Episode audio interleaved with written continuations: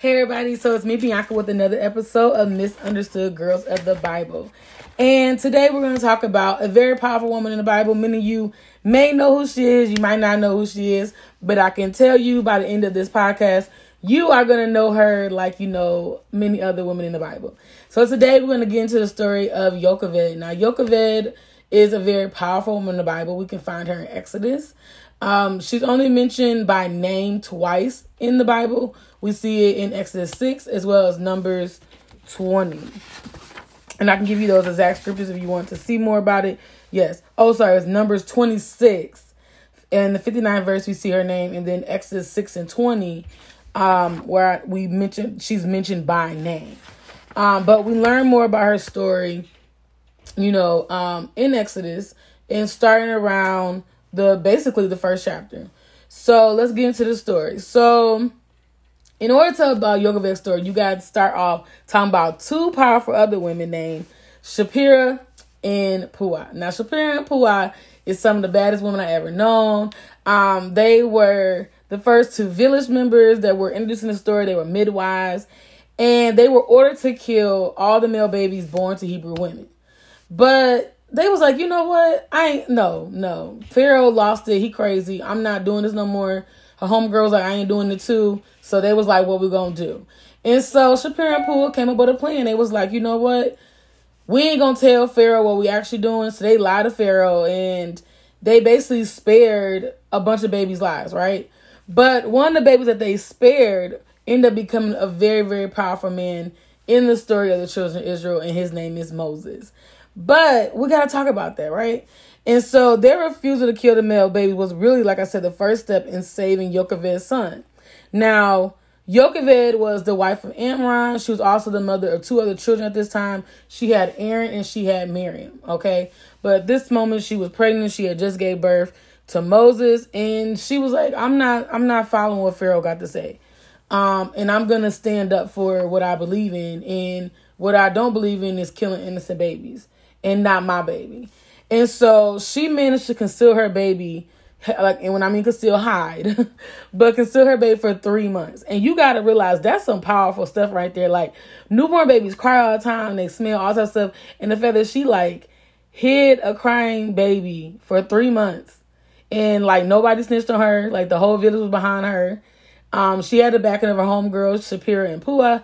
and obviously her husband was in was in favor of it. And, and she kept Moses for three months. But during this three months, see, now you got to realize was very smart, okay? So to me, she was the first woman in the Bible that ever had a plan, okay? Now, we know we talked about earlier about Tamar and she had a plan, but when I'm talking about a plan, plan, homegirl put it in action, I'm talking about main character energy, okay? So basically, what she did while she was taking care of Moses and her other children, you know, she was working her full time job as a slave. Let's be real, you know, whatever. She was a slave woman. You know, she had to take care of her husband, take care of her children, all type of stuff. I mean, she was a super woman. And so while she's doing this, she's making a bassinet basket for Moses because she has basically decided that she's going to find somebody to adopt her baby. Now, she was probably the one the first people in the Bible that ever did research. Um, she went out and she looked to see who did she really want her baby to go to. So that means she had to study Pharaoh's daughter, as well as other Egyptian women or whatever, like who would be the best fit, you know. And, you know, obviously, you know, she had been praying, you know, whatever, that God would lead her into the right direction because, say, like, she picked this one person and then they could have, like, been like, you know what, I'm scared of Pharaoh, so we're going to kill this baby, right? But she picked Pharaoh's daughter and she watched her bathing uh, rituals and procedures and she knew this time and that time and this is what happened, that happened who gonna be there, who gonna be there, etc. Right? So after she picked who she wanted her baby to be adopted by, then she was the first training supervisor in the Bible. And so she went and she got her daughter and she trained her daughter on how to be really be a spy and to be a, a surveyor of the land. And so after she got the right consistency of tar and papyrus things like that, it made the bassinet and the three months came by and she had Miriam trained, you know, she had Miriam on it. I mean, Miriam knew what to say, what not to say. I mean, she had everything in motion. And once she had everything in motion, she was like, okay, today's the day, let's make it work. And so, you know, you can see, I can just imagine her kissing Moses, like, oh, baby, I love you, you know, whatever, things like that. It's going to be all right, you know, whatever. She probably gave Moses something to, like, you know, play with or something like that so that Moses wouldn't, um, you know, cry and stuff like that. And she put her baby in the river. Now, y'all know what the Nile River is one of the longest rivers in the world, got a lot of motion and things going on. But that's why she had Miriam. And so she had Miriam watch the bassinet go down the stream of the river. And so we know how the story goes. You know, that um, Pharaoh's daughter ended up, you know, getting Moses and seeing the baby, and she decided to take care of the baby. Now you have to realize, now while we're talking about Yocheved, we had we gotta talk about Shiphrah and Puah, but now we gotta talk about Pharaoh's daughter. Pharaoh's daughter honestly, if you ever think about it, she had to defy her father as well. Because her father said all Hebrew male babies had to be killed. But she even decided that, hey, you know what? This baby deserves to live and it's important and it's beautiful and all that stuff. And she knew that baby was Hebrew. She knew that baby wasn't black, wasn't Egyptian. She knew that baby didn't like nobody else like them.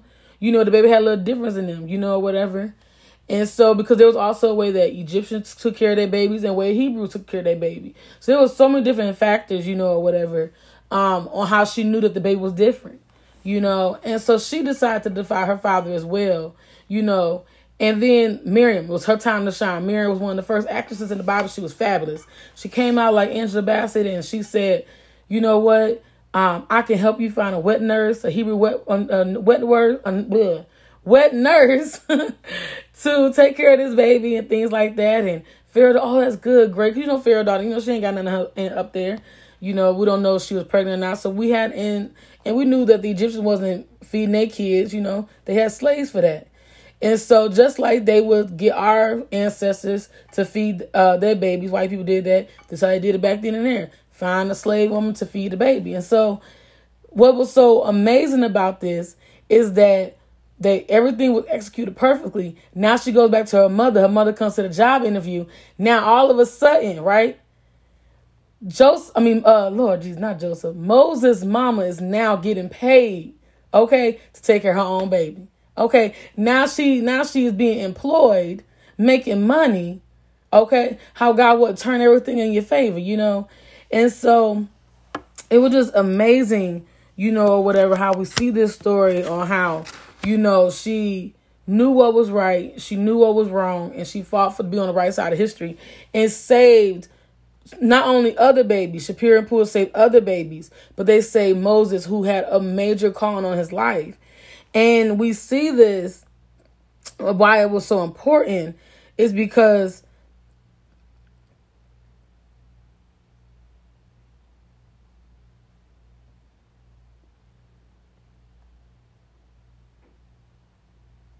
But yeah, we see this as important because she taught us to stand up for what is right. You know, we look at many other civil rights activists in our time periods, but we to look at Yocheved. Like Yocheved was like, we out here. Look at Shiphrah. Look at Puah.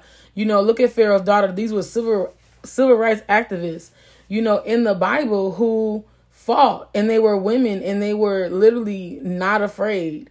You know, and they didn't care what the consequences was. They knew what was right, and they were going to fight for it. And so it's really important you know, that she even, the fact that she even lived up to her name, her name mean Yahweh is glory. And like I said before, she is one of the, the reason why it's important to know her name is because she was the first person in the Bible whose name had the divine element Yah in it. Before her, no one had God is, God is that, none of that. But her name in Yahweh is glory. And she literally, through her life, Yahweh got the glory. And because that she did what she did, that her children saw that and it even helped them to be strong children. You know, not saying that daddy wasn't strong. We don't know much about Aaron like that, but we know that them kids learn from their mama how to be strong, how to speak up for what's right, how to do what is right. And we can see how Aaron and Moses go before Pharaoh later on in, in the story. We see how Miriam is a strong woman because of her mother was a strong woman and followed her calling. And so I just want to know you know, how do you guys see in your life how you can be like Yocheved? You know, and knowing that it really does take a village to save a child. She knew she couldn't do this on her own. And so many times we think that we can do everything on our own, but we can't. We need God, but we also need help of other people too. Like every battle that we fight is not always going to be individual combat. It's going to be you're going to need your team and she had her team. And so how are you valuing the people in your life that can be on your team? Like we all need to be on each other's team to fight the greater good. And so don't think that the battle is individual, but it's a team effort. And I thank you guys for watching this episode. Recording stopped.